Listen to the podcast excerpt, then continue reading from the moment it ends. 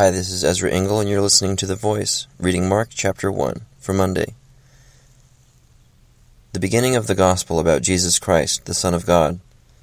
It is written in Isaiah the prophet I will send my messenger ahead of you, who will prepare your way, a voice of one calling in the desert. Prepare the way for the Lord, make straight paths for him. And so John came, baptizing in the desert region, and preaching a baptism of repentance for the forgiveness of sins. The whole Judean countryside and all the people of Jerusalem went out to him. Confessing their sins, they were baptized by him in the Jordan River.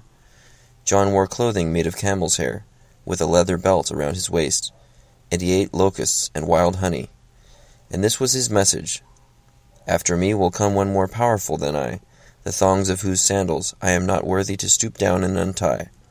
I baptize you with water, but he will baptize you with the Holy Spirit. At that time Jesus came from Nazareth in Galilee, and was baptized by John in the Jordan. As Jesus was coming up out of the water, he saw heaven being torn open, and the Spirit descending on him like a dove. And a voice came from heaven You are my Son, whom I love. With you I am well pleased. At once the Spirit sent him out into the desert. And he was in the desert forty days, being tempted by Satan. He was with the wild animals, and angels attended him.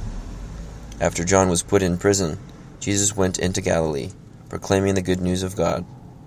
The time is come, he said. The kingdom of God is near. Repent and believe the good news.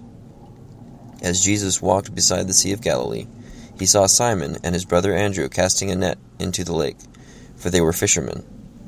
Come, follow me, Jesus said, and I will make you fishers of men. At once they left their nets and followed him. When he had gone a little farther, he saw James, son of Zebedee, and his brother John in a boat, preparing their nets. Without delay he called them, and they left their father Zebedee in the boat with the hired men and followed him. They went to Capernaum, and when the Sabbath came, Jesus went into the synagogue and began to teach. The people were amazed at his teaching, because he taught them as one who had authority, not as the teachers of the law. Just then a man in their synagogue, who was possessed by an evil spirit, cried out, what do you want with us, Jesus of Nazareth? Have you come to destroy us? I know who you are, the Holy One of God. Be quiet, said Jesus sternly. Come out of him. The evil spirit shook the man violently and came out of him with a shriek. The people were all so amazed that they asked each other, What is this? A new teaching, and with authority. He even gives orders to evil spirits, and they obey him. News about him spread quickly over the whole region of Galilee.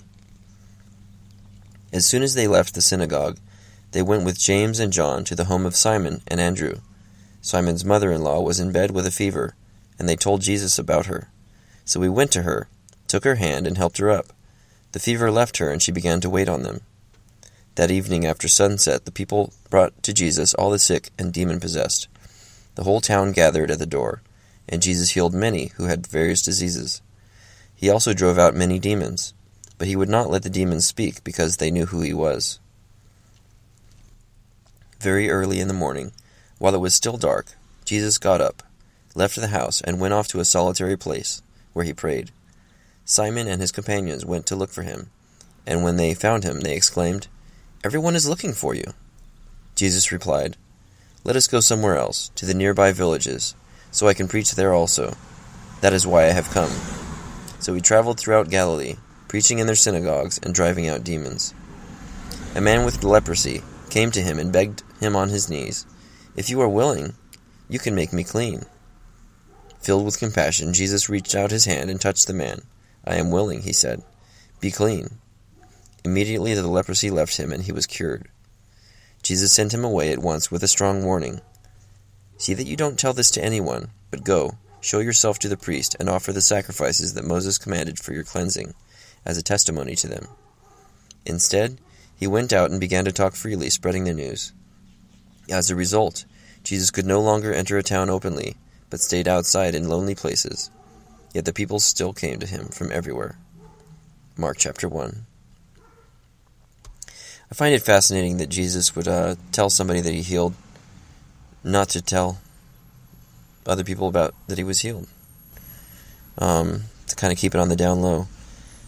And um, as a result of this man's disobedience, Jesus wasn't able to enter a town openly.